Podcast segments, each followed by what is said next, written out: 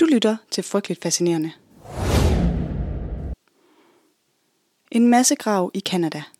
215 børnelige, der sender chokbølger gennem samfundet. Hvorfor ligger der børn i hundredvis begravet på områder, hvor der tidligere har ligget kostskoler? Hvorfor er gravene ikke mærket? Kan det virkelig være rigtigt, at den kanadiske stat har finansieret kostskoler og børnehjem, drevet af den katolske kirke, hvor børn i hundredvis er døde?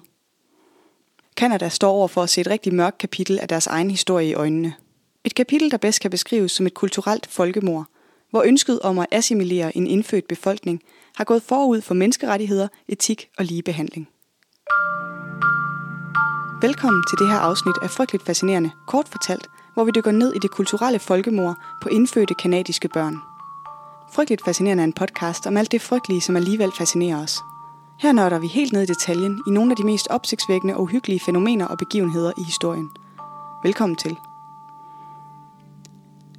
Da resterne af 215 børnelige bliver fundet i en massegrav ved en kostskole, hvor indfødte børn i den kanadiske provins British Columbia, er det en voldsom påmindelse om en ret vanvittigt kapitel i den kanadiske historie. Fra 1890 til 1978 bliver der på området, hvor graven bliver fundet, drevet en kostskole. Det er de kanadiske myndigheder, der sammen med religiøse autoriteter, både kirker og klostre, driver kostskolen. Og den er sat i verden for at indskrive indfødte kanadiske børn, så de kan afvendes fra deres oprindelige kultur og tilegne sig den vestlige. Børnene må ikke tale deres eget sprog, og ifølge flere af de børn, der overlever opholdet, bliver de udsat for systematisk mishandling og vandrygt.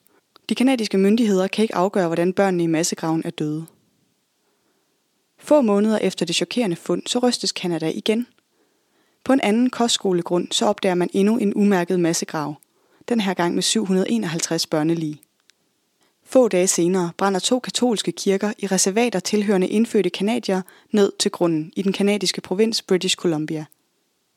Inden for en uge er i alt fire katolske kirker brændt ned til grunden i indfødte samfund i British Columbia, og lokale myndigheder mistænker, at alle brændene er påsat. De to første kirkebrænde bliver rapporteret på helligdagen National Aboriginal Day, hvor kanadierne fejrer landets indfødte befolkning og kultur. I 2008 blev der nedsat en kommission, der skulle dokumentere konsekvenserne af kostskolesystemet. Og resultaterne er ret chokerende. Et virkelig stort antal af de børn, der blev skrevet op på skolerne, er aldrig vendt hjem til deres familier igen. Mellem 1863 og 1998 blev mere end 150.000 indfødte børn i landet taget fra deres familier og sendt på mere end 130 religiøse kostskoler for at assimileres i det kanadiske samfund. Fra 1920 bliver kostskoleopholdene obligatoriske for indfødte børn, og deres forældre risikerer fængselsstraf, hvis de ikke vil sende deres børn afsted. I Danmark kender vi godt problematikken, men måske i lidt mindre målestok. Med grønlandske børn, som i 1951 blev fjernet fra deres familier og sendt på opdragelse i Danmark. Hvis du gerne vil have genopfrisket den historie, så har jeg et podcast-afsnit om lige netop det. Afsnittet hedder De Grønlandske Eksperimentbørn, og det kan du høre lige efter det her. Den kanadiske domstolsindsats Truth and Reconciliation Commission udgiver i 2015 en undersøgelsesrapport på 4.000 sider, der beskriver kostskolepolitikken i Kanada som et kulturelt folkemord. Rapporten beskriver i detaljer, hvordan kostskoleeleverne blev udsat for omsorgssvigt, både under frygtelige forhold og i flere tilfælde blev seksuelt misbrugt af lærere og medarbejdere på skolerne. Børnene på kostskolen havde også en helt vildt meget højere dødelighedsrate end den øvrige befolkning.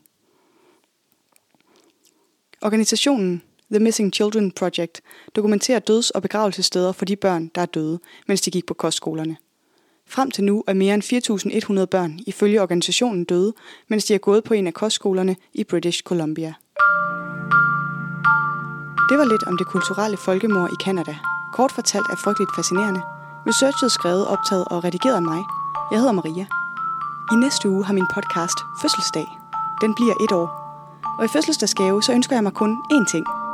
At du scroller ned i bunden af din podcast-app og skriver en anmeldelse og giver min podcast et par stjerner. Det hjælper andre med at blive frygteligt fascineret.